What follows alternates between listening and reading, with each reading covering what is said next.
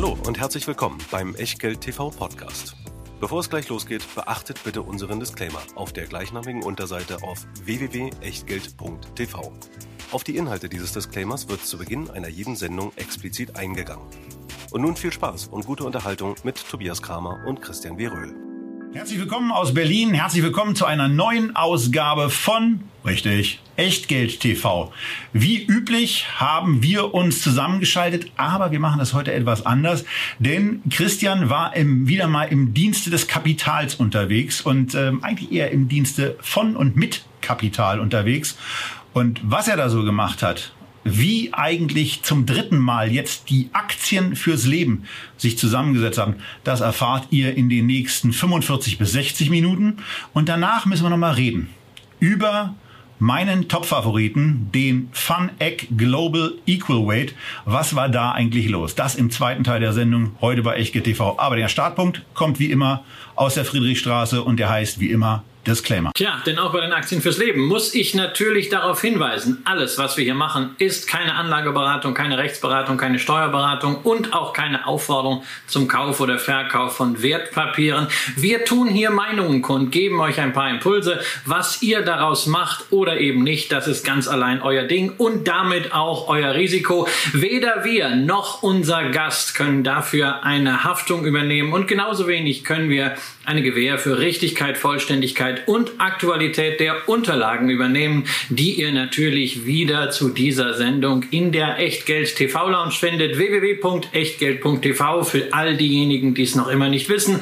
Einfach kostenfrei anmelden und dann habt ihr nicht nur Zugang zu allen PDFs von allen Sendungen, sondern überdies kriegt ihr auch die Einladungen zu den Livestreams und zu den QAs, die wir manchmal im Anschluss an die Sendungen veranstalten. Und genauso wie der Disclaimer darf natürlich unser Sponsor nicht fehlen, denn irgendwo muss man die Aktien ja auch handeln, besparen oder schlichtweg verwahren. Und wo natürlich beim Scalable Broker, wo ihr die Wahl habt zwischen zwei Depottypen, entweder ganz flexibel der Free Broker 1 Euro pro Order oder der Prime Broker sozusagen das Abo-Modell für Brokerage 2,99 im Monat beim 12-Monats-Vertrag. Und dann könnt ihr unbegrenzt handeln, investieren und besparen über 6000 einzelne Aktien, über 1900 ETFs. Dazu gerade bei kleineren Werten immer wieder wichtig, die Option gegen Zusatzkosten auch über Xetra zu handeln. So, ansonsten kennt ihr die neue Aktion, die keine Aktion ist, sondern das ist jetzt Standard. Alle Sparpläne auf ETF und Aktien ohne Ordergebühren ab einem Euro. Ich weiß ehrlicherweise nicht so genau, wer ab einem Euro pro Aktie spart, aber wenn ihr es vorhabt, dann macht es. Ansonsten könnt ihr dieses Sparen auch machen mit den Aktien fürs Leben. Und damit gehen wir jetzt rein in die Sendung und begrüßen bei uns Birgit Haas. Sie ist Finanzredakteurin bei Kapital. Und wir haben uns das ehrlicherweise jetzt erstmal so ein bisschen angeguckt. Weil wir müssen ja sagen, äh, von den beiden Vorprotagonisten und Vorgängern von Birgit sind wir ja so ein bisschen enttäuscht. Der Christian Kirchner macht mit uns eine Sendung, zieht Leine. Der Kollege Czarek macht mit uns eine Sendung, zieht Leine. Birgit hat mit Christian das Ganze schon letztes Jahr gemacht. Und dann haben wir erstmal geguckt, bleibt die jetzt auch da? Oder zieht die auch Leine? Nee, Birgit ist immer noch da und damit herzlich willkommen, Birgit Haas von Kapital mit den Aktien fürs Leben im Gepäck, wo du uns vielleicht äh, erklärst, was macht ihr da eigentlich und warum gibt es jedes Jahr neue 50 Aktien fürs Leben? Ja, sehr gerne. Ähm, schönen guten Abend auch von mir. Ähm, also tatsächlich macht Kapital diese Auswertung bereits zum siebten Mal. Ähm, gab also schon mal ein paar Vorläufer, allerdings in unterschiedlichster Besetzung, aber wir ruckeln uns zurecht. Christian und ich haben das jetzt zum zweiten Mal gemacht und ich hoffe, es werden noch viele weitere Folgen. Also ich bleibe auf jeden Fall dabei und mache da jetzt auch keine, keine leere Versprechung.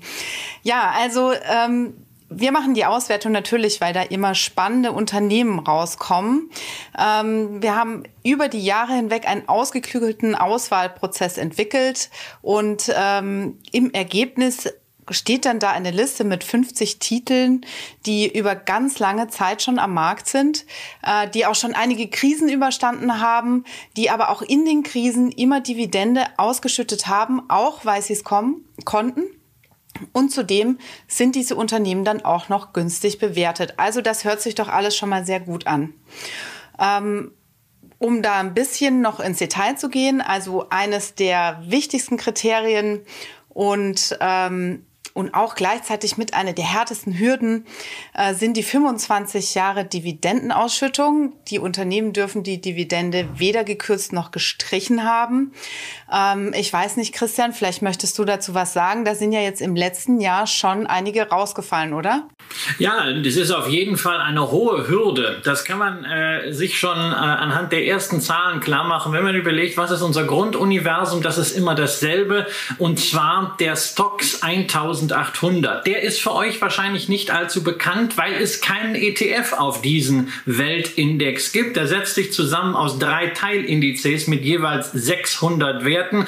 Einen davon kennt ihr, der wird häufig auch als ETF genannt und gehandelt, nämlich den Stock 600. 600 Europe und einen genau solchen 600er Index gibt es eben auch für Nordamerika, also USA und Kanada, sowie für Asia-Pazifik, allerdings für den etablierten Teil in Anführungszeichen, also ohne China, Indien und Südkorea. Dafür ist Japan sehr stark vertreten und Australien. Wir haben also 1800 Werte gescreent und allein diese erste Hürde, 25 Jahre Dividende nicht gesenkt, sorgt schon mal dafür, dass 90 Prozent Prozent der Unternehmen durchs Rost fallen. Wir haben nämlich nur 181 Unternehmen, die diese Bedingung erfüllen.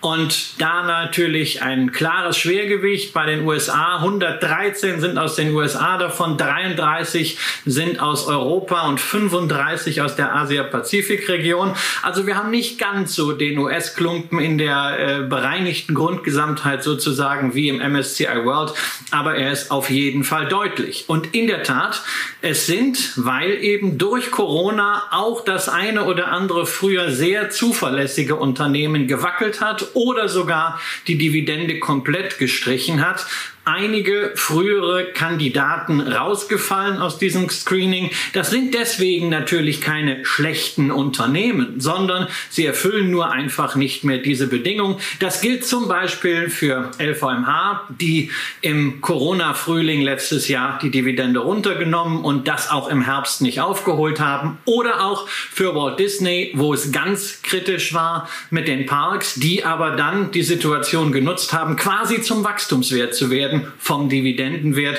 und die jetzt überhaupt keine Dividende zahlen und das erstmal im Streaming-Rausch auch nicht vorhaben. So, wenn ihr da jetzt, wenn ihr da jetzt alleine schon durch die, wenn ihr jetzt alleine schon durch die, durch die eine, durch die eine Reduktion auf 181 runter seid, wie haben sich denn weitere Sachen ausgewirkt, Birgit? Ähm, erstmal wollte ich noch dazu anmerken, also Christian, du hattest mir ja auch in unseren Telefonaten erzählt, Danone hat gekürzt, Novartis hat aus der Substanz ausgeschüttet. Alles so Effekte, die dich besonders geschmerzt haben oder dich hat besonders geschmerzt, dass diese beiden Aktien dadurch aus dieser Liste gefallen sind, oder? Naja, Novartis hat, äh, ähm, hat auf jeden Fall eine Dividende gezahlt. Novartis hat auch erhöht, aber wir haben halt ja auch noch ein paar Zusatzkriterien mit dabei. Die Dividende allein reicht eben nicht, sondern da sind mehr Qualitätskriterien. Unter anderem gucken wir auf die Ausschüttungsquote und da ist Novartis nicht äh, aus der Substanz, aber sie sind jenseits dieser Hürde von 75 Prozent, die wir uns äh, ähm, sowohl für ein Jahr als auch für fünf Jahre dort gegeben haben. Das übrigens äh, auch noch eine, eine, alte Regel, die äh, von, von Christian Kirchner definiert hat.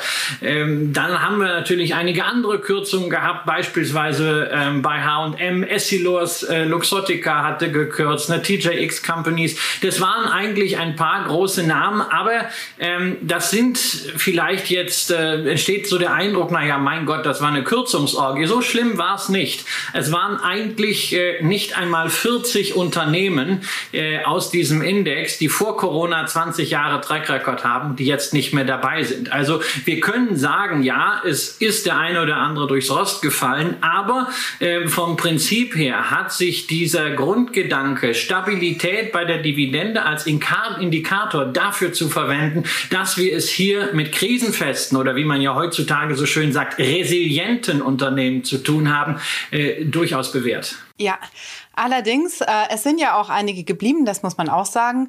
Und äh, naja, also wir schauen natürlich sehr genau auf diese Ausschüttungsquote, auf die Payout-Ratio, wie man im Englischen sagt. Ähm, weil wir natürlich ganz besonders darauf achten wollen, dass diese Unternehmen finanziell solide dastehen, auch Geld haben für weiteres Wachstum. Wir achten zum Beispiel darauf, dass sie nicht zu sehr verschuldet sind im Verhältnis zu ihrem Eigenkapital. Ähm, Genau, daran zum Beispiel scheitern ja ganz viele dieser Wachstumsunternehmen. Äh, Delivery Hero ist da rausgefallen, das Reiseportal Booking.com. Naja, aber unterm Strich heißt das jetzt ja nicht, dass Wachstum uns nicht wichtig ist. Wir schauen natürlich schon darauf, ähm, wer gute Perspektiven hat, äh, wo de der Markt auch einfach der Ansicht ist, da wird noch was kommen. Naja, das war jetzt im letzten Jahr, äh, hat das schon auch ein bisschen selektiert. Bei einigen Unternehmen kamen einfach strukturelle Probleme zutage, befördert durch die Pandemie, befördert aber auch durch dieses starke Thema, wie bekämpfen wir eigentlich den Klimawandel. Ähm, genau, und die sind dann einfach auch rausgefallen. Äh, an der Stelle kann ich also zwei Beispiele und, und das versteht, glaube ich, jeder sofort, warum die an der Stelle rausgefallen sind. Das ist Royal Caribbean und Carnival, Kreuzfahrtanbieter. Denen ist natürlich das Geschäft weggebrochen und unter Klimawandelaspekten sind die jetzt auch ein bisschen schwierig.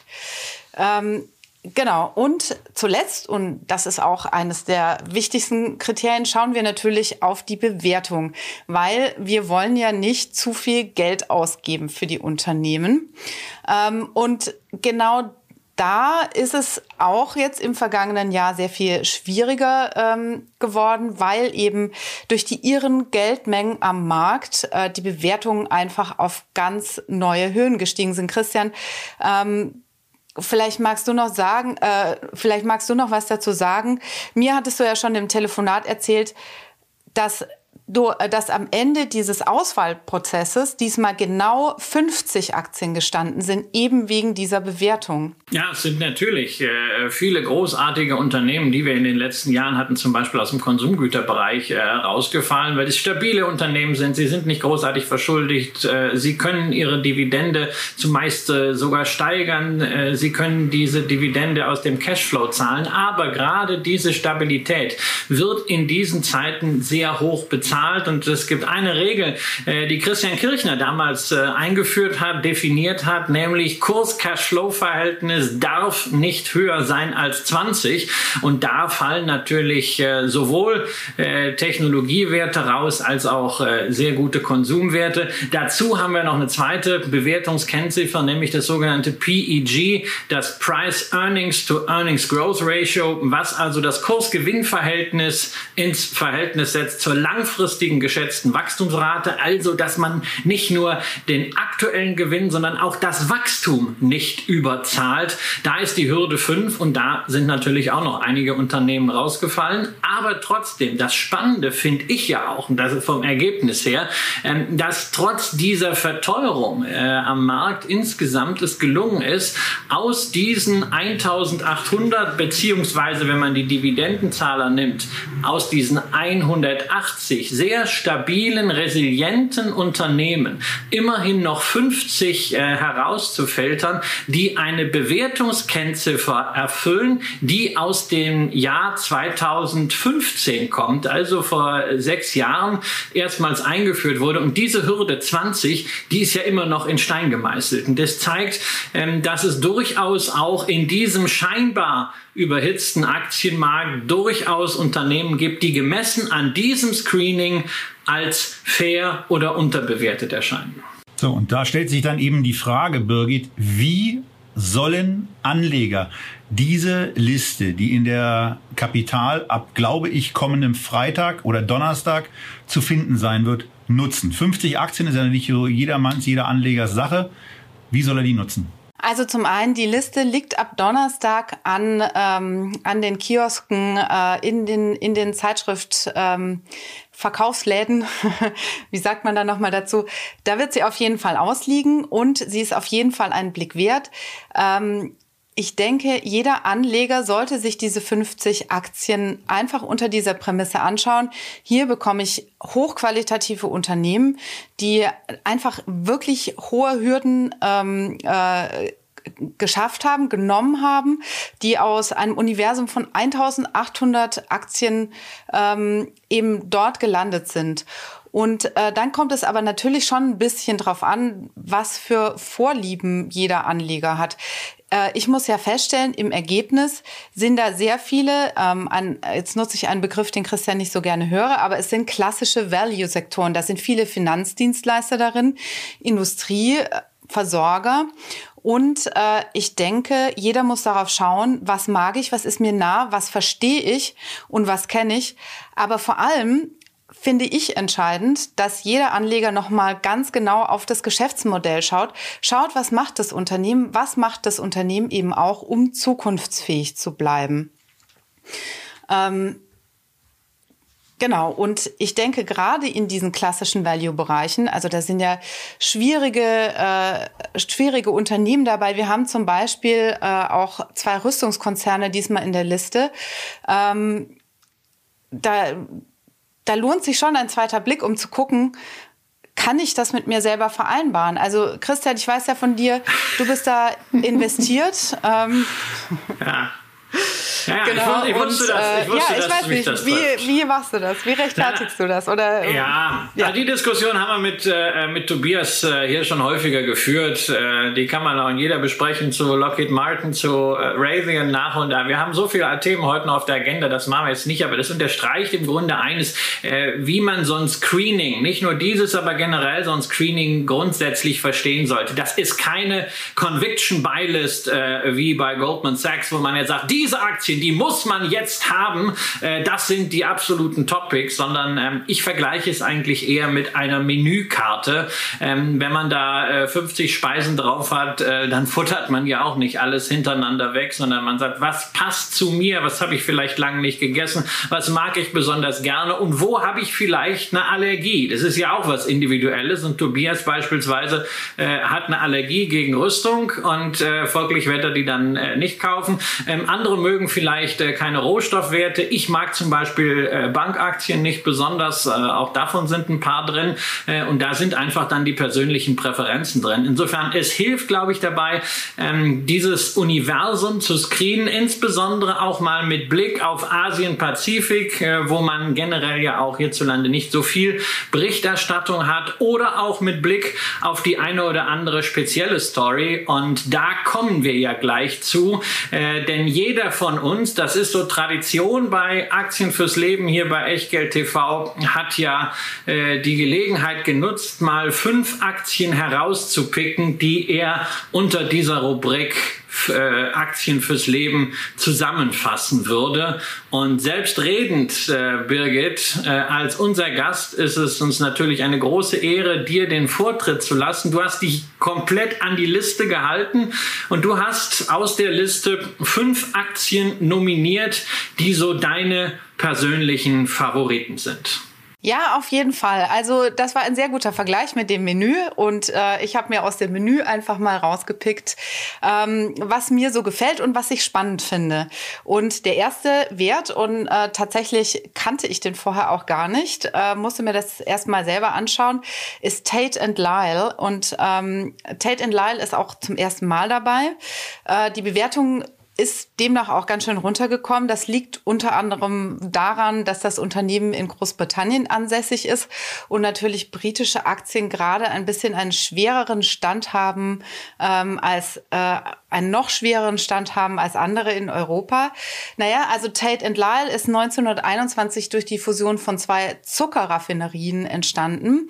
Und mittlerweile macht das Unternehmen aber Zuckerersatzstoffe, aber auch Nahrungsergänzungsmittel, ähm, die in unseren, in unserer Ernährung äh, das, was wir essen, gesünder machen. Und das liegt ja voll im Trend, ganz im Gegensatz zu Zucker.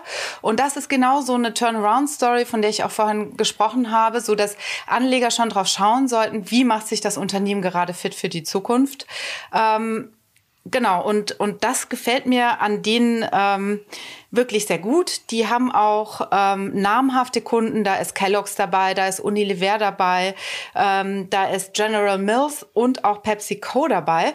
Und äh, was Anleger natürlich auch noch erfreuen dürfte, ist, dass die Dividendenrendite mit über vier Prozent äh, zu einem der höchsten in, den, in dem Ranking der 50 Aktien fürs Leben ist. Tobias, das ist ja eine Aktie, die dich auch äh, reizen müsste. Erstmal, also KGV 13 habe ich hier stehen. Ähm, äh, ist das für dich äh, Value oder zu sehr äh, Transition, Umwandlung, Transformationsstory?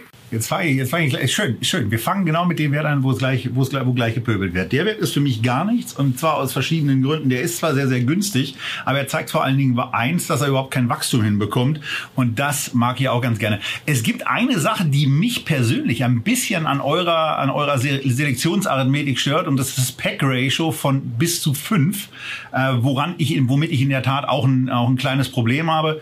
Äh, ich hatte das gerade in einem Interview mit Börse Stuttgart, äh, wo ich das Pack-Ratio auch hatte und eingeführt wurde es ja irgendwie nach meinem, nach meinem Dafürhalten von Georg Tilenius so in den, in den späten 90er Jahren und da ist eigentlich die Aussage immer so, das Wachstum soll ungefähr auf dem Level sein des KGVs. Und äh, wenn man das, wenn man sich das hier anguckt, das Wachstum bei Tate Lyle wird im Moment zumindest äh, für die nächsten drei Jahre bei 2,6 Prozent gesehen. Und auch wenn für 2023 ein 12er KGV erwartet wird, heißt es eben, äh, dass das KGV 12, äh, dass das KGV 4,7 mal so groß ist ähm, wie, das, wie das dreijährige Wachstum. Das passt damit voll in eure Kriterien. Also da können wir in der Tat dann auch mal den Haken ranmachen. Aber für mich ist es in der Tat, ähm, also ich möchte ganz gerne auch bei Unternehmen sein, wo ich, wo ich Wachstum entweder im Beteiligungsportfolio oder im Unternehmen selbst sehe. Und das sehe ich hier seit 2014. Da sieht man relativ gut, dass der Umsatz quasi stagniert äh, nicht so richtig, was man dem Unternehmen aber zugutehalten muss. Und deswegen finde ich es ähm, zumindest mal spannend. Vor allen Dingen freue ich mich da schon auf die Auswertung in ein, zwei, drei Jahren, die wir mit Birgit dann machen werden, ist, dass man hier geschafft hat, die Nettomarge ja schon auf ähm, ja, beeindruckende neun Prozent nach oben zu bringen. Da geht vielleicht noch was und gehen tut vielleicht ja auch noch was bei der Bereinigung des Portfolios, Birgit. Denn mit diesem, mit diesem Verkauf des halben Zuckergeschäfts ähm, hat man ja was ganz Eigenartiges gemacht, wo ich mir die Frage stelle, warum verkauft man es nicht entweder ganz äh, oder im Zweifelsfall gar nicht? Ähm, ja, also was ich dazu sagen kann, ist, dass zum Beispiel Südzucker ja seit Jahren da rumkrebselt an diesem Zuckergeschäft und, und da jetzt auch noch keine, ähm, zumindest äh, keine Kundschaft für, für Ersatzprodukte gefunden hat, die in irgendeiner Art und Weise mit Tate Lyle vergleichbar wäre. Ähm, was für mich da auch noch entscheidend ist, ich wähle Aktien nicht aus, um drei Jahre zu investieren, sondern ich wähle sie natürlich aus, um für mein Alter vorzusorgen. Und das dauert noch ein bisschen. Also da rede ich von mindestens zehn Jahren. Und innerhalb von diesen zehn Jahren werden diese zugrunde liegenden Trends, worauf dieses Unternehmen einschwenkt, durchaus intakt bleiben. Ja, ich muss, ich muss Birgit an der Stelle äh, beipflichten. Ich finde das Unternehmen sehr, sehr spannend. Es ist jetzt nicht so, dass ich sage, oh, da muss ich jetzt sofort investieren, aber es ist eine Story, die ich mir auf die Watchlist packen werde. Denn du hast hier momentan eine Firma, deren Stammgeschäft einfach bäh ist. Äh, Zucker wird in vielen Ländern äh, bereits staatlich äh, sanktioniert durch irgendwelche Aufschläge. Ist generell auch ein, äh, ein schwieriger Markt. Und das wird äh, vor dem Hintergrund der Gesundheitsbewegung natürlich zunehmen. Die die machen halt noch 60 Prozent vom Umsatz mit diesen sogenannten Primary-Produkten, ähm, die auch eben äh, nicht wachsen, beziehungsweise ist der Markt teilweise rückläufig, ähm, was man durch die anderen Produkte äh, nicht wirklich insgesamt über die letzten fünf bis sieben Jahre auffangen konnte. Und insofern ähm, scheint man sich auch nicht zuzutrauen, das wirklich selber weiterzuentwickeln. Ähm, und das hat man ja schon öfter gesehen, dass Bereiche, die in solchen Konzernen irgendwo am Ende angekommen sind, äh, bei Private Equity dann doch sinnvoll weiterentwickelt werden können. Deshalb verkauft man dieses Geschäft jetzt für 1,3 äh, Milliarden Dollar äh, an KPS Capital Partners, eine Private Equity Gesellschaft ähm, aber eben nur den 50% Anteil. Damit kriegt man die Bilanz noch ein bisschen besser aufgestellt. Es wird eine Sonderdividende geben. Und wenn KPS das hinkriegt, dann hat man natürlich äh, gleichzeitig auch noch einen Kicker da dran. Und dass sowas funktionieren kann, ein solcher Turnaround, und äh, wenn äh, externe Investoren da reinkommen, das sieht man äh, bei der eben schon mal erwähnten Unilever. Die haben vor äh, einiger Zeit ihr Margarinegeschäft verkauft, sie kamen da nicht weiter.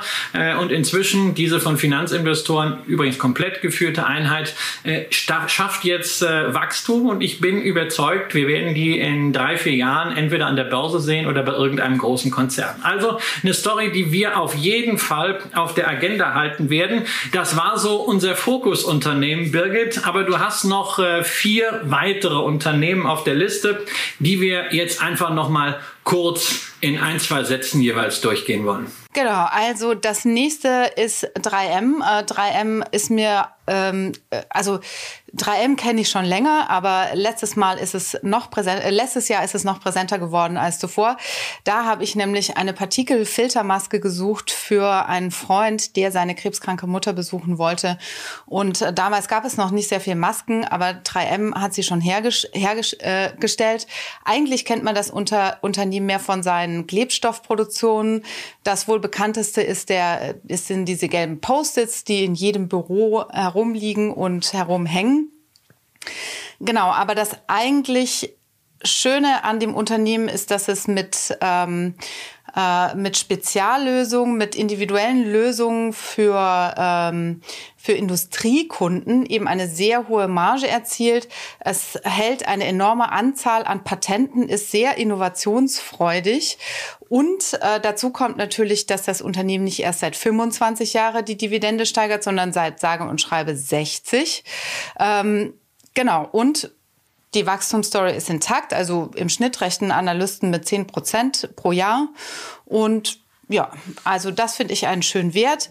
Der nächste ist ein bisschen ein streitbarer. Ähm, das ist Intel, ähm, jener Chip-Hersteller, der vom Halbleiterboom bisher noch nicht so richtig profitieren konnte.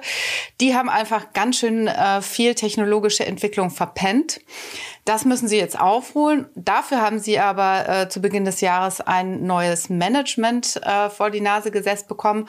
Und der hat auch schon mal angefangen, irgendwie unproduktive Geschäftsteile abzuspalten. Zum Beispiel die Kameraproduktion.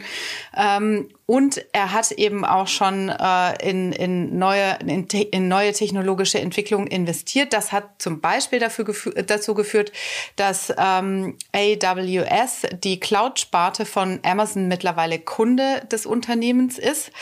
Und ähm, ja, also für mich äh, arbeitet das Unternehmen einfach weiter ganz glaubhaft am Comeback. Und ich habe mir auch nochmal Umsatzgewinnentwicklung angeguckt. Da muss man sagen, dass bereits seit fünf Jahren schon eigentlich der Nettogewinn sehr viel stärker steigt als ähm, der Umsatz. Und genau, also sowas mag ich. Ähm, Jetzt muss man halt sehen, bekommen die ähm, den Turnaround auch hin? Ähm, wie viel werden die dafür auch investieren müssen? Das bleibt spannend. Genau, der vierte Wert ist NTT oder ähm, auch, äh, also ausgesprochen heißt das Nippon Telegram und Telephone und da denkt man ja so ein bisschen, äh, dass das die japanische Telekom äh, sein könnte, aber von wegen, die sind überhaupt nicht verschnarcht. Das ist einer der weltgrößten Datennetzbetreiber und äh, hat gerade angekündigt, die Rechenleistung noch mal um 20 Prozent auszubauen. Zudem ist NTT äh, einer der größten Anbietern von privaten 5G-Netzen und gerade wenn es eben um so Themen wie Industrie 4.0 oder auch Internet of Things geht, ähm, kommt man an denen kaum vorbei. Die haben auch noch eine sehr interessante Tochter, die da dran hängt, Entity Data, auch Marktführer. Genau, und ähm, was daran natürlich ein, oder die bringen eben ein ganz überzeugendes ähm, Argument mit. Ähm, Sie sind mit einem Kurs-Cashflow-Verhältnis von 3,4 äh, mit das am günstigsten unter, äh, bewertete Unternehmen. So, und zu guter Letzt ähm, äh, habe ich mich noch für Sanofi entschieden. Nun ja, äh, da gab es jetzt gerade äh, Nachrichten, also sie haben den zweiten milliardenschweren Zukauf getätigt. Das liegt, glaube ich, so ein bisschen daran, dass sie bei der Corona-Impfstoffentwicklung nicht mithalten konnten, ähm, genauso wie sie äh, ähm, wie sie so ein bisschen zum Gemischtwarenladen ähm, geworden sind. Ja, und jetzt wollen sie sich neue und vielleicht auch teurere Medikamente in den Laden reinholen. Da wird man mal sehen, ob das gelingt, aber es ist eben auch ein, ähm, eine Idee für die Zukunft. Äh, die Analysten sind auf jeden Fall optimistisch. Und ähm, genau, also bis es soweit ist, erhalten Anleger auf jeden Fall da auch eine sehr attraktive Dividende. So, das waren die ähm, fünf Unternehmen von mir. Jetzt seid ihr dran.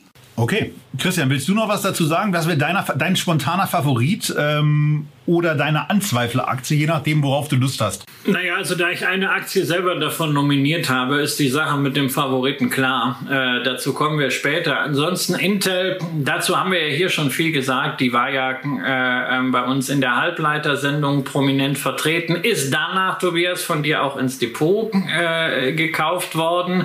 Äh, ich bin da ja eher etwas äh, breiter äh, aktiv aufgestellt mit dem Van Eck ETF, beziehungsweise ich mag die vorgelagerte Stufe sehr gerne, äh, damit man überhaupt Halbleiter produzieren kann, nämlich ASML. Ähm, NTT ist interessant, wäre jetzt für mich als asiatische Einzelaktie äh, äh, kein Thema. Und bei Sanofi äh, darf man natürlich nicht vergessen, ähm, die scheinen wirklich Druck zu haben. Ja? Der Kurs ist auf dem Niveau von 2013, da hat sich nicht wirklich viel getan. Ähm, die, es wird immer wieder diskutiert über die Pipeline. Mal soll sie ganz toll sein, gerade auch äh, äh im Bereich Diabetes. Diabetes und dann sieht man wieder, ähm, dass Dinge nicht funktionieren wie bei dem Impfstoff. Auf jeden Fall ist man risikobereit, denn Sanofi hat, immerhin ja ist äh, Nummer 11 der Pharmabranche, börsennotiert weltweit, hat innerhalb der letzten zwei Monate 5 Milliarden in die Hand genommen, um zwei börsennotierte Biotech-Firmen zu kaufen. Ähm, das ist zunächst mal sehr, sehr gut äh, für die Kurse der Biotech-Firmen, zeigt das, was wir in der Biotech-Sendung auch gesagt haben, dass diese Fusionitis weitergeht und natürlich auch äh, alle Boote hebt, was die Bewertung angeht in diesem Markt, wo man sehr schön diversifiziert investieren kann. Dazu gerne nochmal diese Sendung auch angucken, wenn ihr euch dafür interessiert. Ähm, aber ich mag dann äh, im Pharmabereich doch eher eine andere Aktie, die ich gleich ebenfalls nominiert habe. Mir persönlich, ich hatte ja sofort ein, ein Lächeln ähm, im Gesicht, als ich NTT gesehen habe, weil das in der Tat ein schönes, ein günstiges Unternehmen ist. Ich mag ja Japan generell und ähm, äh, ohne mir die Bilanz äh, wirklich angeguckt zu haben, würde ich, würde ich fast davon ausgehen, dass die Bilanz bei NTT ein bisschen besser aussieht als bei der Deutschen Telekom auch wenn die sicherlich einige interessante Chancen mehr haben. So, das waren die Aktien von Birgit. Und das, man, man sieht ja noch am Chart äh, oder an den fünf Charts, die wir eingeblendet haben, dass das quasi die Aktien sind oder wo dass Birgit sich für ein paar Aktien entschieden hat, die so ein bisschen quasi jetzt zum Schwung ansetzen, zumindest in ihrer Erwartung. Deswegen hat sie sie ja ausgewählt. Der Christian hat ein paar Aktien dabei äh, ja, die haben in den letzten Jahren schon mal deutlich zugelegt, Christian. Und damit sind wir jetzt bei deinen fünf. Und da darf natürlich eine Aktie nicht fehlen, die bei jeder Auswahlsendung oder jeder topgewichteten Sendung bei dir mit dabei ist. Da dürfen eigentlich ganz viele Aktien nicht fehlen. Also fünf ist natürlich äh, für jemanden, der gerne breit streut und das lieber macht, als fokussiert zu investieren, eine schwierige Sache. Darüber hinaus steht die Überschrift Aktien fürs Leben da. Und äh, da ich ja diese Methodik ähm, für das Kapitalscreening von äh, Christian äh, Kirchner äh, sozusagen geerbt, aber nicht selbst entwickelt habe, muss ich natürlich da immer so, so ein paar Abstriche aus meiner persönlichen Wahrnehmung, meinen persönlichen Investments ähm, machen, weshalb ich da nicht ganz so puristisch bin äh, wie Birgit und mich nicht ausschließlich aus der Liste bediene, sondern eigentlich einen Ansatz verfolge, ich sage, okay, welche fünf Werte schaffen eigentlich eine möglichst breite Abdeckung äh, von relevanten Bereichen der Wirtschaft. Und äh, da haben wir zunächst so ein paar Unternehmen, die eigentlich einen ganzen Sektor in sich äh, abdecken. Da äh, ist ganz vorne natürlich Johnson Johnson, ähm, Dividendenaristokrat, übrigens auch ein Wert aus der, aus der Liste, also auch von der Bewertung her alles noch im Rahmen. Ähm, es ist eben nicht nur Pharma mit drin, sondern es ist gleichzeitig eine sehr, sehr starke expansive Medizintechnik-Sparte, die gerade auch wieder durch Akquisitionen verstärkt wurde und dieser Bereich Consumer Health, also Penaten und was dazugehört und auch äh, Biotechnologie, da hat man ein sehr, sehr starkes Standbein. Damit wäre der Healthcare-Bereich abgedeckt. Sehr wichtig für mich natürlich auch immer das, was wir brauchen, äh, gegessen und gesch mm, mm, wird ja immer. Äh, insofern braucht man auch was für die Hygiene.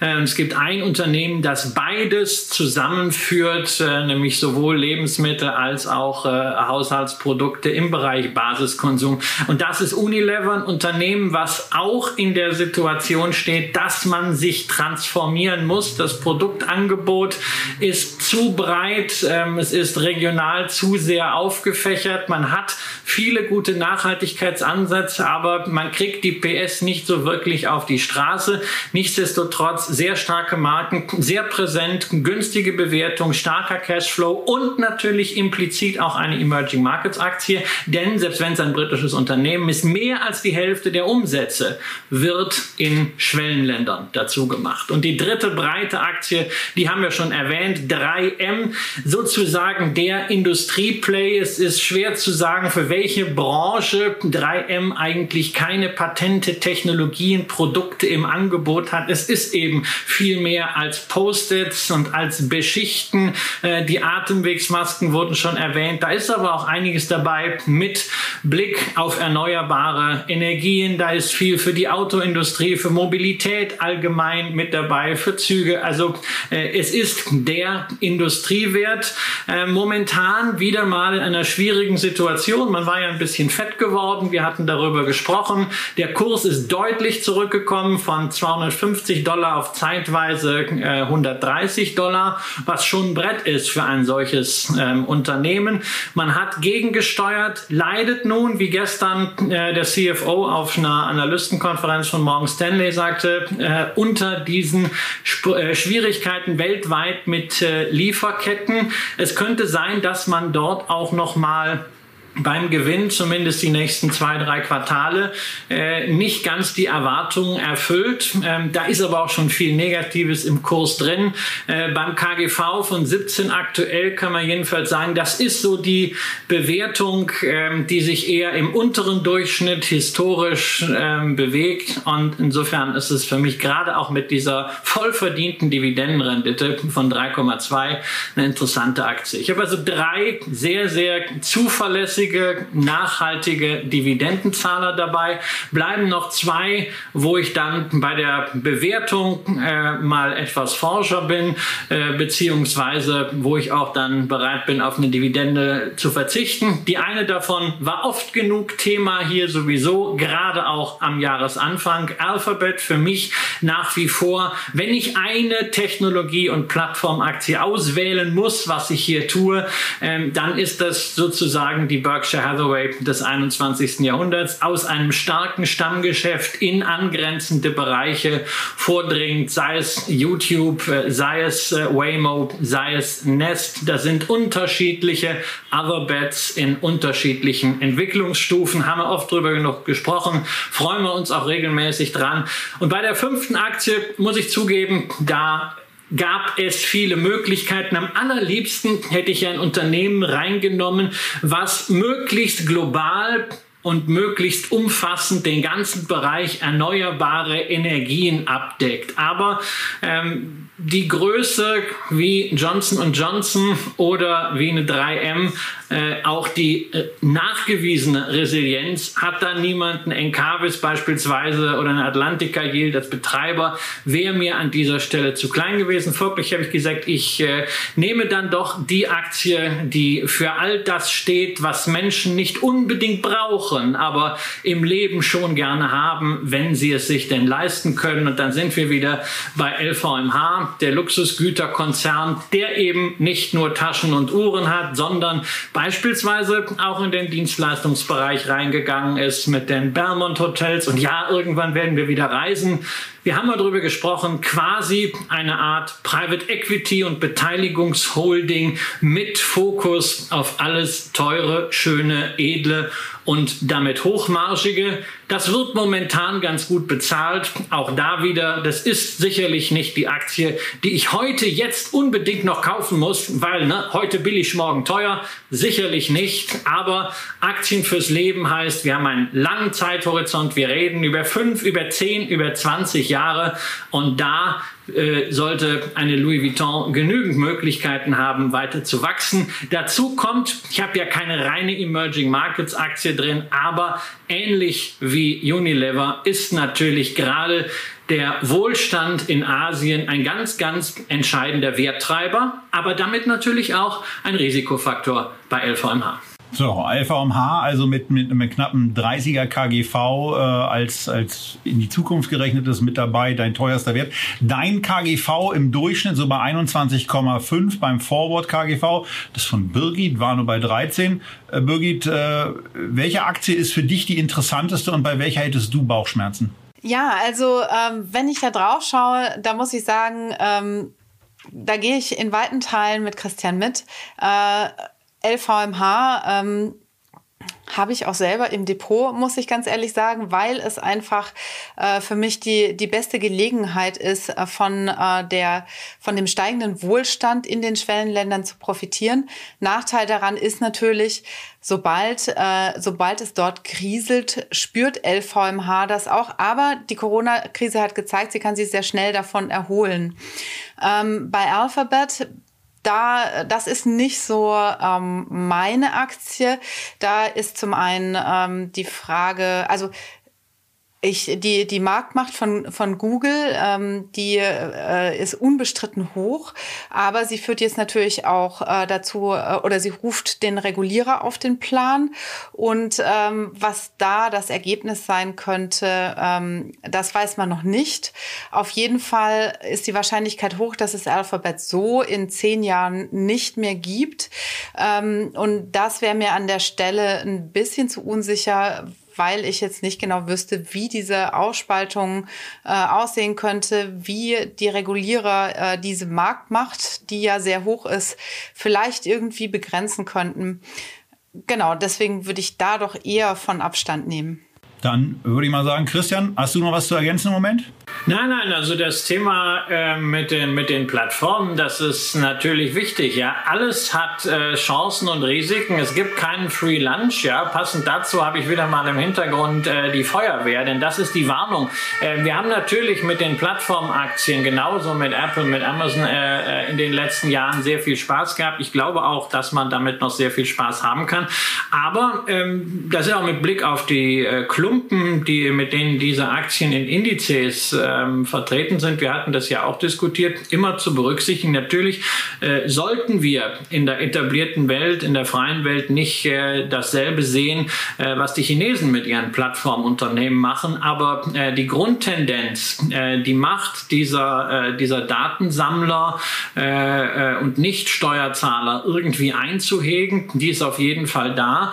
Allerdings ähm, habe ich natürlich auch die Hoffnung und die Erwartung, dass äh, man bei Alphabet, ähnlich auch wie bei Facebook oder Amazon, äh, nicht ganz so blauäugig ist, äh, wie man es vielleicht äh, bei Microsoft vor 20 Jahren in den Kartellprozessen war, die viel zu spät reagiert haben äh, und dann äh, durch entsprechende Verfahren, durch entsprechende Kartellanordnungen eigentlich gezwungen waren, Sachen umzusetzen. Da ist einfach meine Erwartung, dass man das proaktiv umsetzen kann, dass man es wirklich wirklich selber in die Hand nimmt und dem Regulator dann, wenn es ernst wird, das kann lange dauern, aber dann wird sehr konsequent auch entsprechend umsetzt.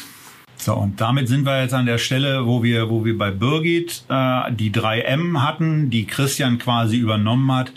Und äh, Birgit hat ja eben gesagt, bezogen auf die Alphabet, sie geht davon aus, dass das Unternehmen in zehn Jahren nicht mehr so aussehen wird, äh, wie es jetzt aussieht. Und da gehe ich voll mit. Und genau deswegen ist Alphabet wie auch schon 2018 und 2019 bei mir im Depot drin und in der auch in der Selektion drin.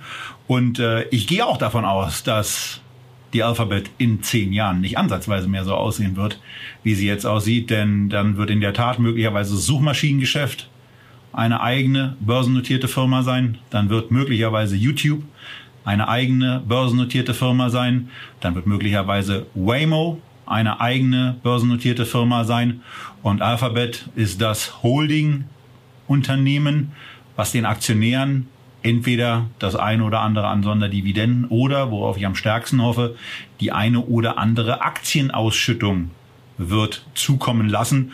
Und ähm, weil ich ja bei sowas eigentlich auch generell ein fauler Mensch bin und auch sage, never change a running system, ähm, sind alle fünf Aktien, die ich hier ausgewählt habe, exakt die Aktien, die ich vor zwei Jahren in der Sendung mit Lukas Scharlik ausgewählt habe und die gegenüber der 2018er Liste mit Christian Kirchner nur an einer Position ergänzt oder geändert wurde, nämlich die Altria ist rausgeflogen. Ich habe ein eher ungesundes Unternehmen herausgenommen aus der Fünferliste und ein im Gesundheitsbereich arbeitendes Unternehmen, nämlich die Fresenius mit reingenommen. Und bevor wir zu der kommen, noch ganz kurz die anderen vier, äh, die anderen drei Unternehmen, nämlich eine Amazon, genau das gleiche Thema Plattform. Da wird irgendetwas passieren, haben wir auch hier schon vielfach besprochen, was die Chancen sind. Ähm, und ich hatte es gerade auch in einem, in einem, in einem Interview mit der Börse Stuttgart etwas zeitlich eskalierend durchgekaut. Also wer sich eine Stunde Zeit nehmen will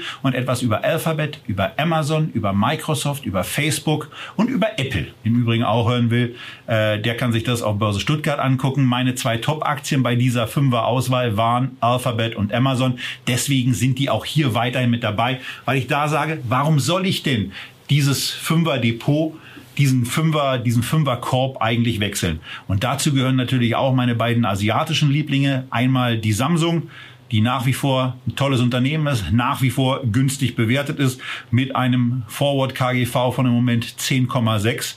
Naja, das KGV von der Softbank, das ist nicht so richtig ernst zu nehmen. Das ist irgendwie bei 5. Das führt auch dazu, dass mein Korb tatsächlich ein Tick günstiger ist als der von Christian, was eigentlich bei den Unternehmen nicht so richtig sein darf. Ähm, aber nehmen wir das mal zur Seite und gehen wieder auf das Thema ein, wo wir seit Monaten, ja eigentlich seit Jahren über die fundamentale Unterbewertung dieser Beteiligungsgesellschaft sprechen, die natürlich unter den Kurseinbrüchen, insbesondere ihrer Top-Holding Alibaba, stark gelitten hat.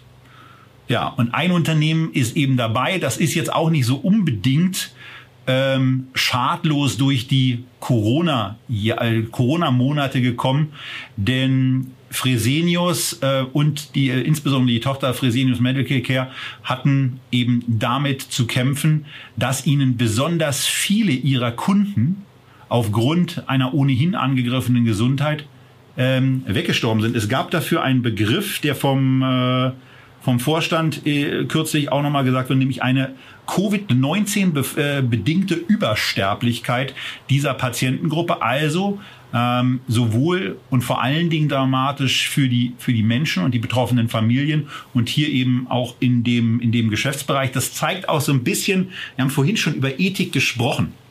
Ähm, äh, auch hier so ein bisschen so die, die, die ethischen Fußschnallen, die man so ein bisschen angeleint bekommt, weil es auf der einen Seite eben etwas ist, wo man ähm, auch davon profitiert, dass zum Beispiel mit Helios, der Fresenius-Bereich, der Krankenhäuser betreibt, ähm, dass man daran eigentlich, eigentlich ein Interesse hat, äh, dass der profitabel ist, was auf der anderen Seite ja in irgendeiner Form eigentlich jemand, der vor allen Dingen an einem funktionierenden Gesundheitssystem interessiert ist, nicht so wichtig ist. Denn jede, jede Margen, jeder Margenpunkt, den Aktionäre bekommen, der fehlt ja im Grunde genommen äh, da auch in der, in der Krankenhausbetreiberei. Es ist, es ist auch hier ein, ein ziemlicher Trade-off, den man machen muss. Ähm, Sorgenkind bleibt bei Fresenius, die Tochter FMC, die in 21 wohl ein um ein Viertel geringeren äh, Gewinn machen wird. So zumindest war ähm, ja, im, im letzten Artikel, den ich dazu gelesen habe, dann auch von Vorstandsaussage zu lesen. Aber was wir eben auch haben, ist ein Unternehmen, was in den nächsten drei Jahren erwartet, mit fünf Prozent pro Jahr beim Umsatz wächst. Ähm, dieses Umsatzziel vier bis sieben Prozent Wachstum auch selber hat. Was bei der Gewinnerwartung um knapp elf Prozent pro Jahr zulegen soll ähm, sich selber in ihren Unterlagen das Ziel gibt, äh, fünf bis neun Prozent zu wachsen und was ganz außergewöhnlich stark in die Zukunft äh, denkt. Denn wir nehmen das ja heute am 14.9. auf und was ganz beeindruckendes passiert auf der, im, im, äh, passiert im Investorbereich bei Fresenius. Da ist tatsächlich schon die Präsentation, die Sie morgen erst halten werden, ähm, abgelegt. Die Präsentation des 15. September schon heute am 14.9. verfügbar. Und da geht's dann eben unter anderem auch darum, dass man diese Geschäftsbereiche, diese vier Geschäftsbereiche, auf die ich bestimmt gleich geblättert habe, nämlich Fresenius Medical Care, die 50 Prozent des gesamten Umsatzes darstellen, Fresenius Kabi, da wo es um äh, ja, die, die, die Stoffe geht, die in einem, äh, in einem Krankenhaus benötigt werden, ähm, bereitgestellt werden. Und Warmed sind dann eben noch zusätzliche Services, die für Krankenhäuser erbracht werden. Also diese beiden Themen, einmal Dialyse und zum anderen das ganze Thema Krankenhäuser wird hier von Fresenius betrieben. Nebenbei ist es, äh, Christian, eine Aktie, und da flanke ich jetzt mal zu dir rüber, bevor ich äh, Birgit die Gelegenheit gebe, auch bei mir abzugrätschen. Ähm, es ist ein Unternehmen, äh, was auf der Dividendenliste bei dir ja auch seit kurzem äh, in nicht nur den Dividendenadel, äh, sondern sogar ein Dividendenaristokrat geworden ist. Ja, ja, Fresenius äh, äh, hat jetzt über 25 Jahre äh, die Dividende erhöht, äh, ist damit äh, Marktführer äh, in Deutschland, ähm, aber aufgrund dieses niedrigen Payout-Ratios von traditionell etwas weniger sogar als 25 Prozent ähm, bleibt da natürlich trotzdem keine üppige Rendite hängen. Also es ist ja in der nicht Verhältnisse wie bei Johnson Johnson, auch wenn natürlich der Kurs inzwischen deutlich runtergegangen ist, die Dividende immer weiter erhöht wurde und man äh, wahrscheinlich auch im nächsten Jahr damit rechnen darf, dass das der Fall sein wird. Aber bei Fresenius, ich bin ja selber Aktionär, bleiben halt äh, die Fragezeichen. Du hast äh, über diese vier Säulen gesprochen. Äh, die Frage ist, muss man diese vier Säulen eigentlich wirklich alle unter diesem Dach haben? Ähm, ist da wirklich äh, Mehrwert zu schaffen oder haben wir es dort mit einem Holding-Abschlag zu tun, der vielleicht auch ein Management-Abschlag ist? Und wenn Stefan Sturm, der CEO, nicht irgendwann irgendwann auch mal äh, die äh, Trendwende in den einzelnen Baustellen hinkriegt und sich das auch nicht mal irgendwann im Kurs widerspiegelt, äh, dann dürfte der Druck am Kapitalmarkt zunehmen, äh, dass man an dieser Holdingstruktur doch mal vielleicht ein bisschen rumdoktert. Äh, das naheliegendste und sicherlich organisatorisch einfachste wäre natürlich die FMC äh, abzuspalten, weil sie schon börsennotiert ist. Aber man kann natürlich auch fragen, na, wie hoch sind denn die Synergien zwischen diesem Krankenhausgeschäft und und dem äh, äh, Geschäft mit äh, Fresenius Kabi, äh, Infusionslösung, ist ja eher dann Richtung äh, Behandlung, äh, Medikamente geht. Ähm, da kann einiges auf rechts gedreht werden, denn äh, es ist natürlich äh, so, dass Fresenius schon auf das Wohlwollen des Kapitalmarktes angewiesen ist. Das Unternehmen ist traditionell recht hoch verschuldet, aktuell ähm, mit etwa 3,5 äh, mal EBITDA äh, auf Net-Debt-Basis. Das ist ordentlich. Man hat keine Probleme mit der Refinanzierung gehabt. Man hat äh, während der Covid-Krise im letzten Jahr ein Zeichen der Stärke gesendet, als man sozusagen in den dunkelsten Tagen einfach mal ein paar Anleihen platziert hat, die ihnen aus den Händen gerissen wurden. Aber das muss nicht ewig so weitergehen. Und äh, insofern ähm, diese Debatte darum, bleibt Fresenius erhalten oder spaltet man es auf? Was durchaus Kräfte freisetzen kann, auch beim Kurs, die wird weiterlaufen. Ja, wurde aber im Mai zumindest vom Vorstand noch abgelehnt, aber ich erinnere mich da auch an, an die späten 90er, als ich äh, als junger Mitarbeiter der Vermögensverwaltung der Landesbank Berlin einen gewissen Klaus Esser mal gefragt habe, was denn mit dem Röhrengeschäft von Mannesmann sei und er ein Statement abgab, wo er ganz klar gesagt hat, nein, das Röhrengeschäft steht bei Mannesmann nicht zur Disposition. Stand es auch nicht?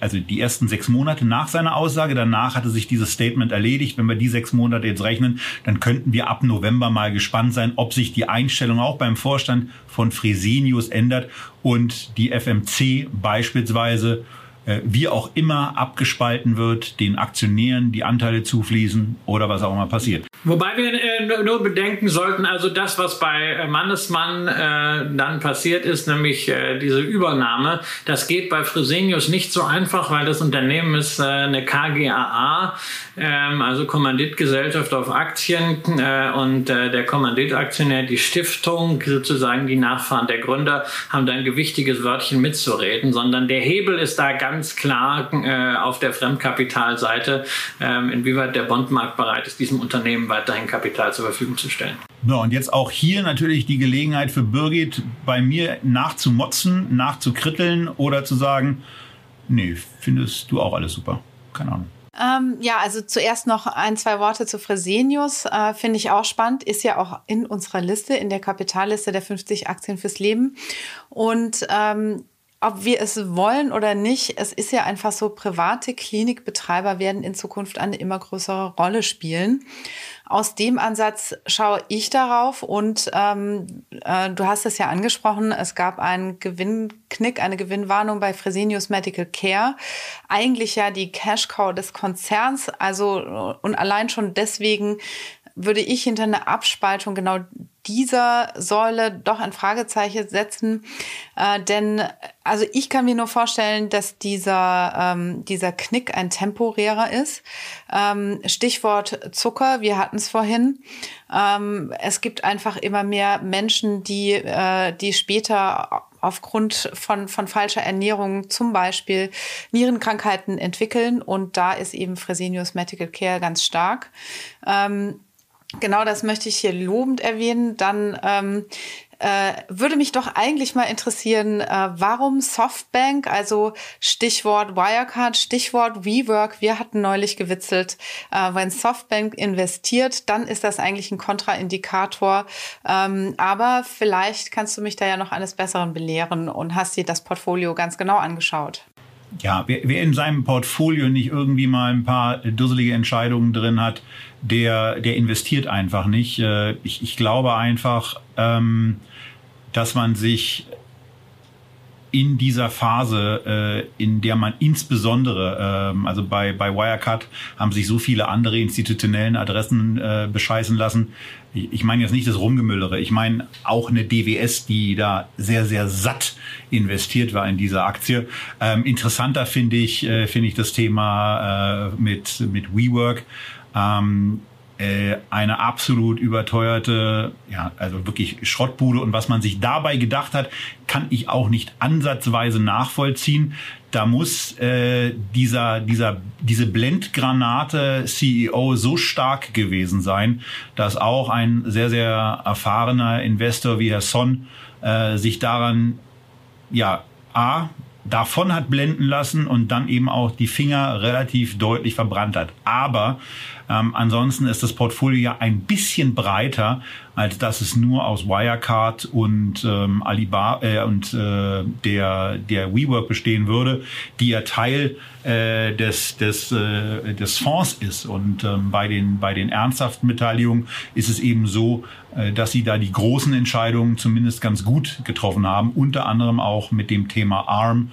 Ähm, und von daher, die Aktie ist, wie hier schon verschiedentlich besprochen, gegenüber dem Wert ihrer Beteiligung, auch abzüglich von Schulden, so viel deutlich günstiger, dass ich da sage, ich kriege so einen fetten Bewertungsabschlag, dass die Aktie weiterhin bei mir reinkommt. Und an der Stelle, weil ich weiß, dass mein Vater da ja immer darauf achtet, was, was ich in den Sendungen dann sage, wo es um Einzelne geht, die kannst du aus meiner Sicht alle fünf kaufen, ob nun im Einmalkauf oder im Sparplan. Und das besprechen wir dann nochmal beim nächsten Hackepeter-Frühstück. Das war der familiäre Ausflug ähm, dazu.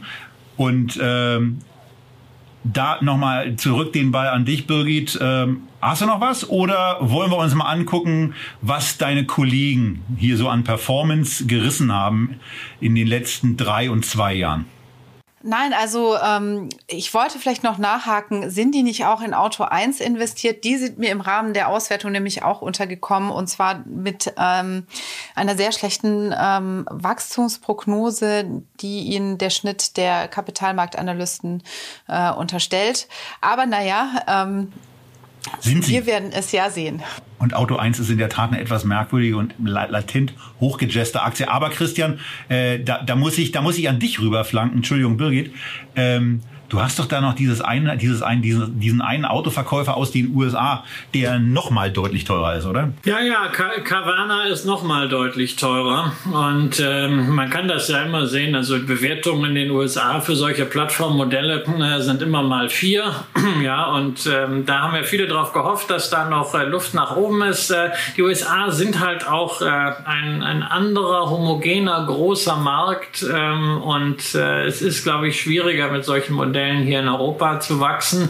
Äh, nichtsdestotrotz, also wir sehen ja manchmal in äh, Sondersituationen, dass man dann doch plötzlich hier Werte entdeckt im Plattformmodell. Wir haben das bei Zoo Plus gesehen, wo es jetzt plötzlich einen Bieterwettkampf äh, gibt. Auch da haben wir ja den amerikanischen Peer, der deutlich höher bewertet ist, Chewy.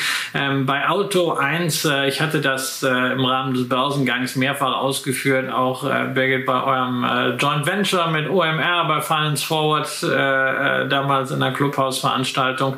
Ähm, da habe ich überhaupt nicht verstanden, wo die Bewertung herkommt. Da ist sehr, sehr viel Zukunftsmusik dabei mit diesem Auto Hero, was man jetzt erstmal aufbauen muss. Und äh, das sah mir nicht so aus, als wenn man das zu dem Preis unbedingt haben muss. Aber bis Auto One mal irgendwann unter die Aktien äh, fürs Leben kommt, nach dieser Mechanik, dauert es mindestens 26 Jahre, weil ich glaube nicht, dass sie im letzten nächsten Jahr mit einem Track Record bei der Dividende anfallen.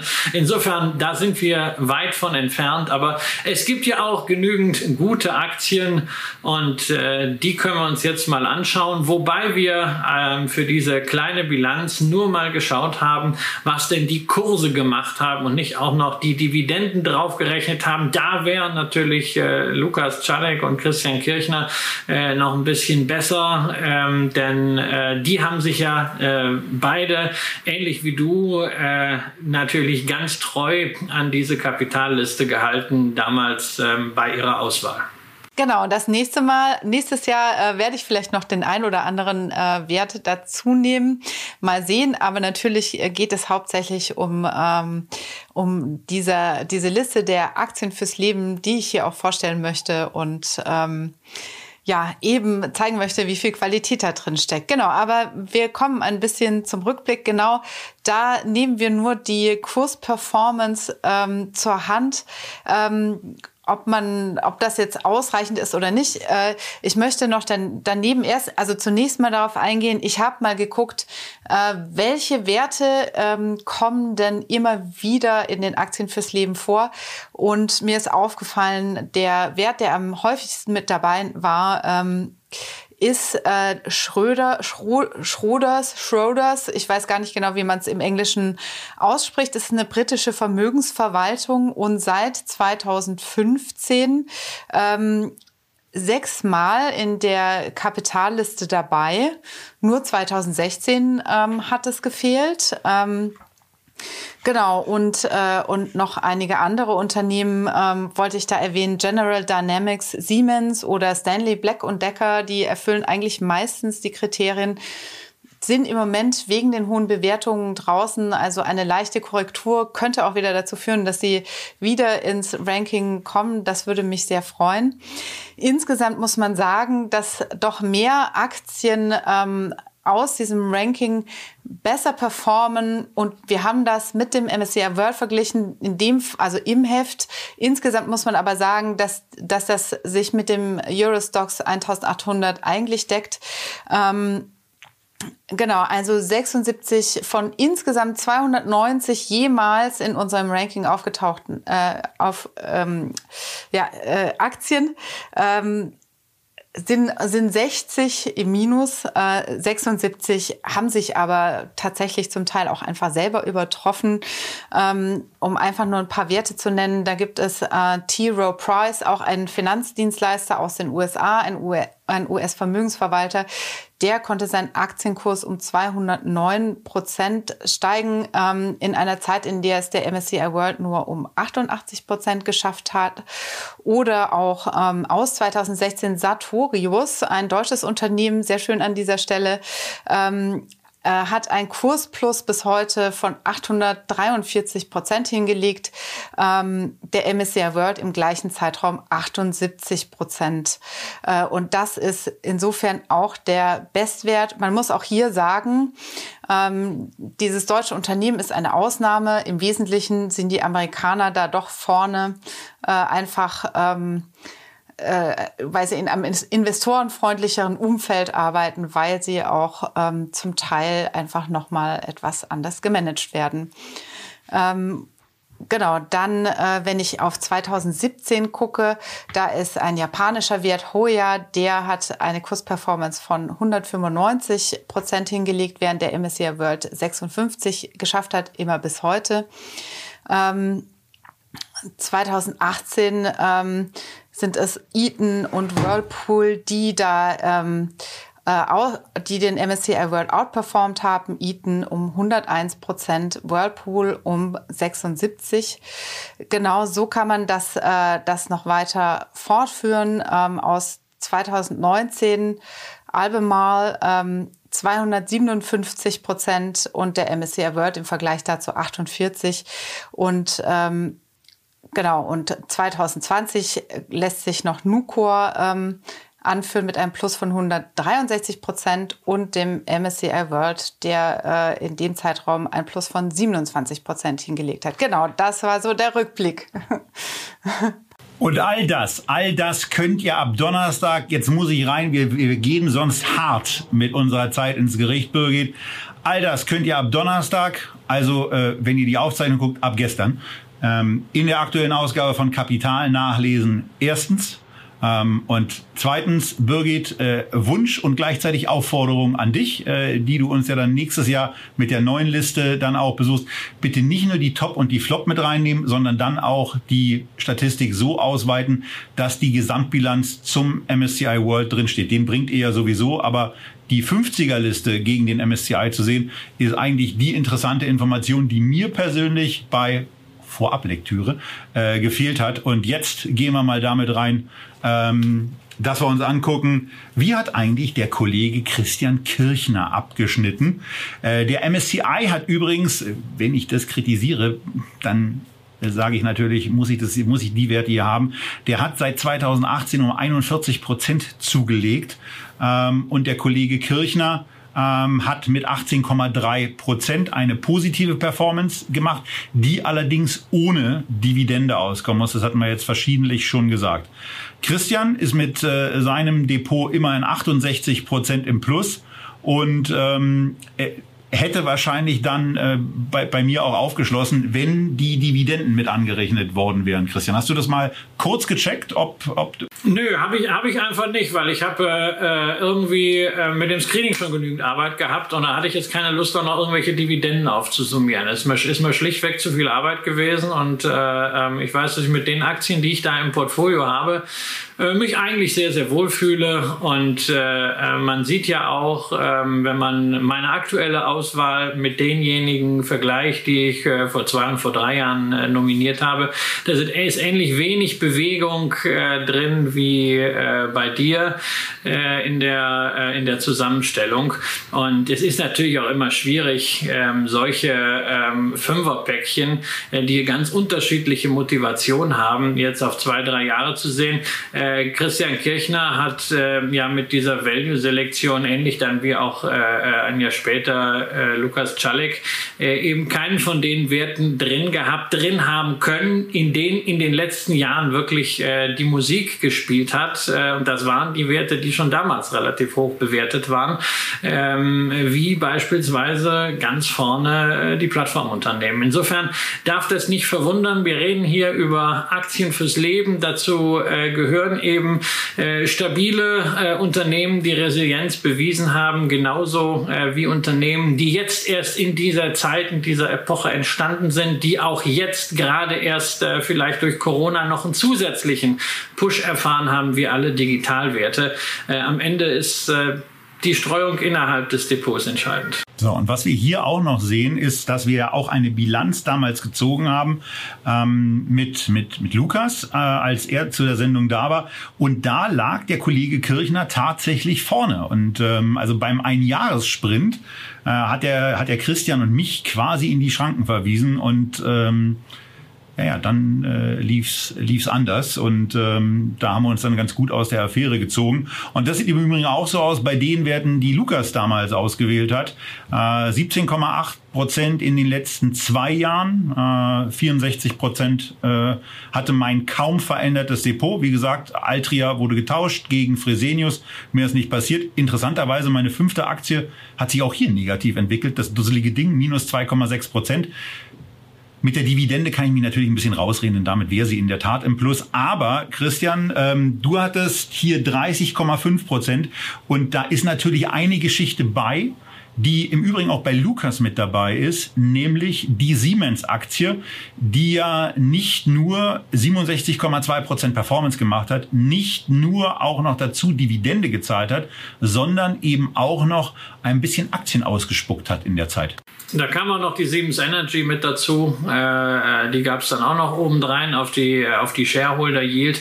Aber auch dann nochmal, hey, das sind, das sind Momentaufnahmen. Äh, es, sind, es sind drei ganz unterschiedliche Ansätze.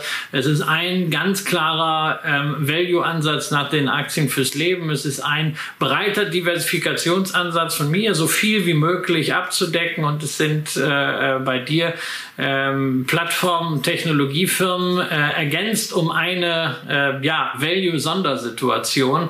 Und äh, das Spannende wird ja sein, zu sein, also so ein, so ein Leben geht ja sehr lange, äh, hoffentlich, ja, aber ähm, vielleicht haben wir in, in fünf oder zehn Jahren äh, immer noch diese schöne Sendung oder ein anderes Forum. Äh, vielleicht beamen wir uns dann, sind ein Hologramm und können dann mal schauen auf das, was wir damals ausgewählt haben. Wichtig natürlich auch bei den Aktien fürs Leben. Das ist ja auch der Grund, weshalb es das jedes Jahr äh, neu gibt. Äh, die Aktie fürs Leben, äh, die gibt es dann, wenn das Unternehmen weiterhin seinem Track Record treu bleibt, äh, weiterhin eine Erfolgsgeschichte schreibt. Das ist, wie Warren Buffett sagt, bevorzugte Haltedauer ewig. Aber dafür muss eben einiges passieren. Äh, und auch, äh, wenn man gerne Aktien liegen lässt und wenn diese Aktien, die wir hier besprochen haben, das Potenzial dafür haben, gilt natürlich auch hier meine Grundregel Buy and Hold and Check. So, und damit sind wir an der Stelle, wo wir im Grunde genommen nochmal darüber sprechen müssen, Birgit.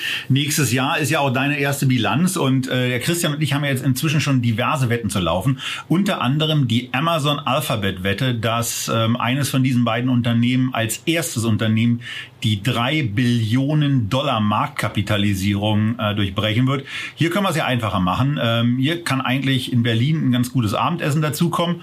Ähm, also, wie wollen wir es machen? Ähm, äh, der oder diejenige, da wollen wir auch mal gendermäßig ganz korrekt bleiben, mit der schlechtesten Performance äh, lädt ein. Tja, ich befürchte zwar ähm, Schlimmstes. also eigentlich wette ich natürlich nicht so gern, aber hier will ich mich nicht lumpen lassen. Da bin ich auf jeden Fall dabei. Auch damit Christian und ich uns endlich mal persönlich kennenlernen. Ich glaube, das kriegen, kriegen wir oder das kriegt ihr zumindest auch noch früher hin und ähm, äh, das äh, sollte machbar sein. Das war der Teil, der die Aktien fürs Leben betrifft. Und äh, das war damit die dritte Ausgabe und wir freuen uns vor allen Dingen darauf, dass ihr uns eure Top 5 Aktien unter diese Sendung in die Kommentare reinschreibt und ähm, sind gespannt, was ihr dann in einem Jahr bei unserer Auswertung hervorkramen könnt zeigen könnt. Ich habe es euch damals schon gesagt, dass der eigentlich heiße Scheiß 1, 2, 3, 4, 5 sind. Ähm, da sind wir auch gespannt. Und ähm, vielleicht ist ja der ein oder andere Kommentar dann eben auch dabei, der nicht bearbeitet ist, der unsere Performance ausschlägt. Wenn ihr da was einsendet, werden wir uns auch dafür was einfallen lassen. So, das soll es dazu gewesen sein. Von daher, Birgit, bleibt gerne mit dabei. Wir gehen jetzt zu einem Thema weiter. Ähm, ja, was wir auch noch besprechen müssen. Und damit sind wir angekommen bei meinem absoluten Top-Favoriten aus der ETF-Sendung. Da hatte ich den FunEgg Vectors Global Equal Weight als meinen Top-Favoriten genannt bei einem breiten Investment, wenn man eben ein weltweites Aktieninvestment haben will. Ich hatte dann noch eine Ergänzung, nämlich den MSCI Small Cap dazu gepackt, aber es ging ja vor allen Dingen um dieses Produkt. Denn in dieser Woche passierte Folgendes. Fupp. 50% Kursverlust an einem Tag. Viele haben uns, kann ich an der Stelle sagen, geschrieben mit Fragezeichen versehen, was ist denn da los? Der eine oder andere hat auch hm, nicht so einen ganz cleveren Kommentar in den YouTube-Kommentaren hinterlassen. Worauf ich dann überhaupt nicht stehe, lieber Ralf, ist, wenn solche Kommentare dann gelöscht werden, wenn sie beantwortet sind, weil man gemerkt hat, dass man ein bisschen Blödsinn geschrieben hat, um das mal freundlich zu formulieren. Aber ähm, was ist hier passiert? Van Eck hat einen Aktiensplit auf der ETF-Ebene durchgeführt. Also ein ETF-Split hat das auch auf der eigenen Homepage kommuniziert und es wird eben angekündigt, dass zum 8. Oktober 21 zwei globale Aktien-ETFs, nämlich der FunEgg Vectors Global Equal Weight und der FunEgg Vectors Sustainable World Equal Weight USITS ETF zusammengelegt werden. Das wird natürlich mit den üblichen Marketingformulierungen bündeln ihre Stärken. So erhalten sie das Beste aus beiden Welten, die Nachhaltigkeitsauswahl des einen, die niedrigen Kosten des anderen ETFs. Also, so weit, so gut, alles schön, alles ein bisschen nervig, vor allen Dingen, weil die Umbucherei nicht so richtig schnell zu gehen scheint, denn aktuell notiert diese Position bei vielen von euch wahrscheinlich immer noch sehr, sehr ordentlich im Minus. Ähm, wichtig ist also zu wissen, am 8. September hat dieser Split stattgefunden. Ihr habt jetzt die wahrscheinlich noch gleichen, äh, gleiche Anzahl von Anteilen bei euch im Depot und habt sie eben zu einem halben Preis, aber da werden Anteile nachgebucht und dann sieht es alles wieder sauber aus. Was an dieser Kommunikation mich so ein bisschen stärker verärgert hat, war dieses andere. Denn da steht, bisher laufen, bisher waren die laufenden Gebühren unterschiedlich. Grundsätzlich 0,2 versus 0,3. 0,3 hat das Nachhaltigkeitsprodukt gekümmert. Und die Kombination der beiden führt nun zu Skaleneffekten.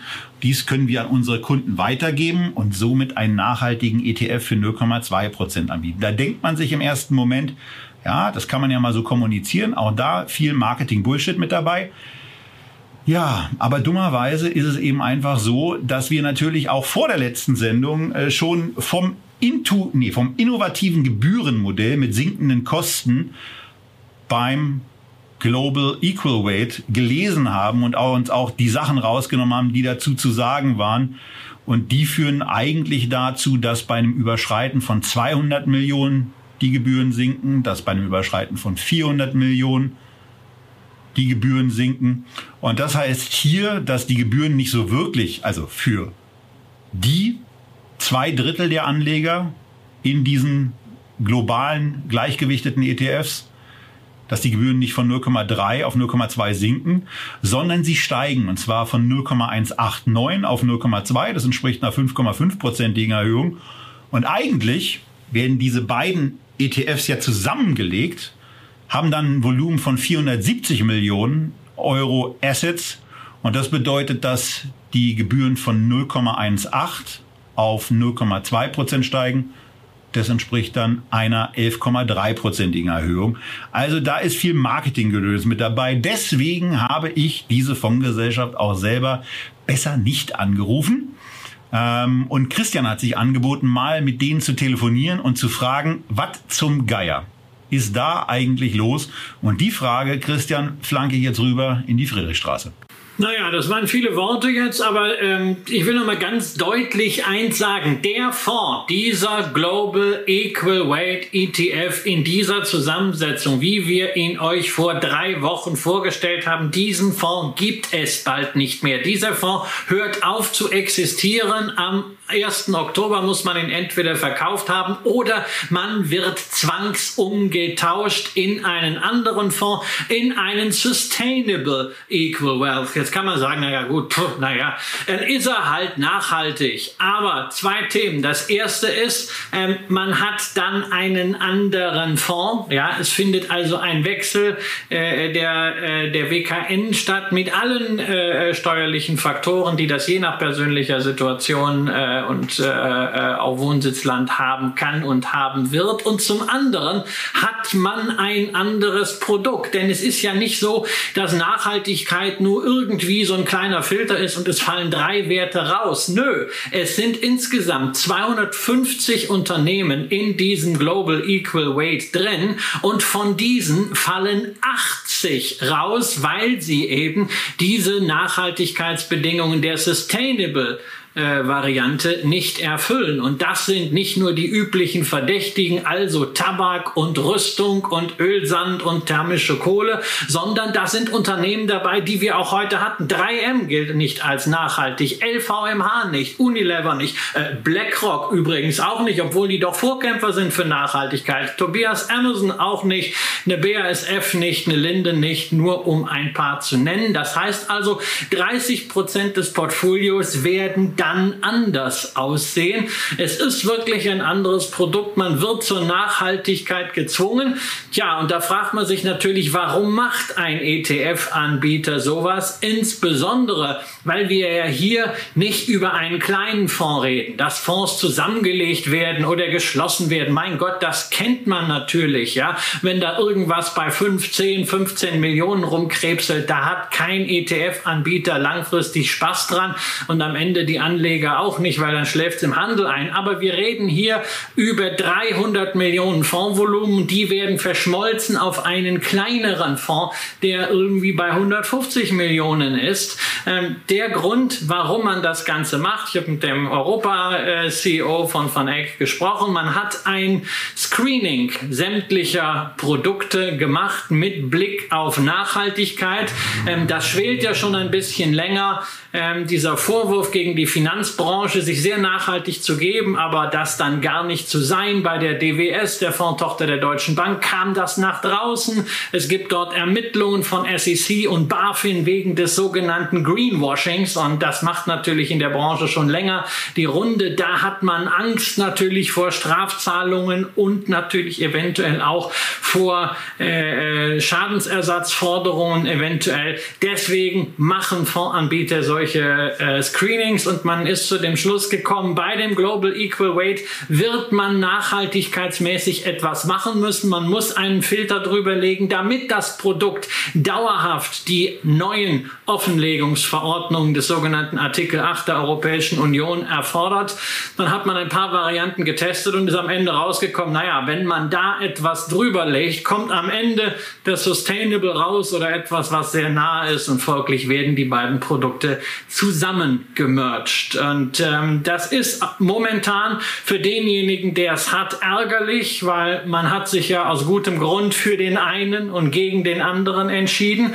Aber es ist möglicherweise der Prolog zu etwas, was wir in den nächsten Jahren häufiger sehen werden, nämlich dass Produkte, die einmal definiert sind, in irgendeiner Form angepasst werden, sei es durch Zusammenlegungen, sei es auch nur durch den Austausch des unterliegenden Index, eben um diese Bedingungen erfüllen zu können. Denn wenn das nicht der Fall ist, läuft ein Fondsanbieter Gefahr, dass die Produkte von Banken, von Brokern und auch von institutionellen Gegenparteien ausgelistet werden und dann nicht mehr erworben werden können. So, was wir hier haben, ist jetzt eben eine Gegenüberstellung auch nochmal für euch, dass ihr ein bisschen seht, ähm, was ein, in den Top 10 Positionen ist, naja, da ist die Aussage von Christian eigentlich wichtiger, dass 30 Prozent getauscht wurden, weil ähm, bei, den, bei dem gleichgewichteten Ansatz reicht eben relativ schnell eine kleine Tagesperformance aus, um die Top 10 einfach mal komplett durcheinander zu würfeln.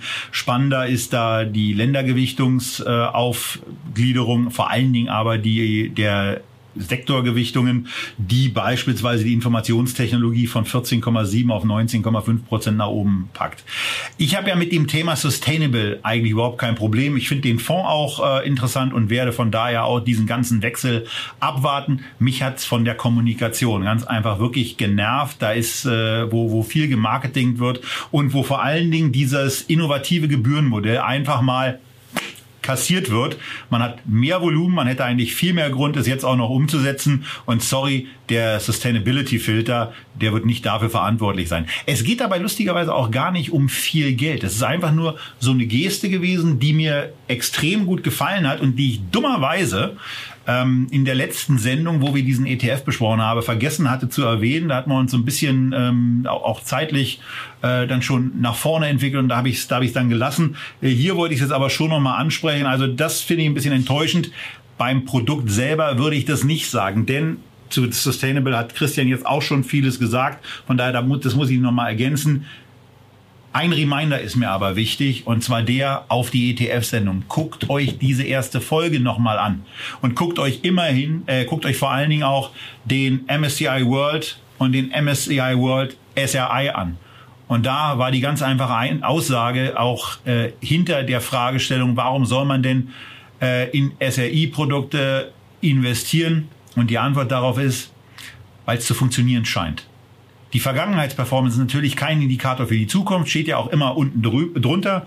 Aber ähm, es ist eben schon was, dass durch den Gesetzgeber zunehmend diese Produkte in den Fokus rücken werden und breite und große Adressen aus bestimmten anderen Produkten, so Cashflow stark sie auch sein mögen, es sei an der Stelle auch wieder mal an Tabakaktien erinnert, raus müssen auch wenn sie sehr, sehr günstig sind. Und von daher ähm, ist es eben einfach so, dass auch dieses Momentum, äh, das die Sustainable Stocks haben, hier positiv auf die ETF-Performance einschlagen kann.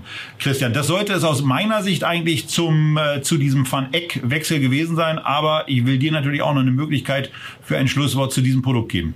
Na, ich glaube, das Thema wird uns äh, noch sehr häufig beschäftigen. Ich hoffe ja auch, dass äh, Van Eck äh, die Gelegenheit nutzen wird, uns das nochmal äh, persönlich zu erklären, euch persönlich äh, zu erklären, insbesondere was das auch für andere Fonds heißen kann, ähm, weil, naja, also jetzt hier bei einem allgemeinen Aktienfonds ist es vielleicht gar nicht äh, so schwierig, eine nachhaltige Variante zu machen, aber für äh, den Global Mining Fonds, den ich ja zum Beispiel äh, im Megatrend-Portfolio habe, äh, ist das schon deutlich schwieriger. Dann hast du am Ende drei Aktien, die dann irgendein Rating erfüllen. Und ansonsten bei diesen ganzen ESG-Ratings darf man natürlich eins nicht vergessen. Es gibt sehr, sehr, sehr viele Ratings. Es gibt S&P, es gibt MSCI. Hier wird wieder ein eigenes äh, äh, zugrunde gelegt. Es gibt ISS.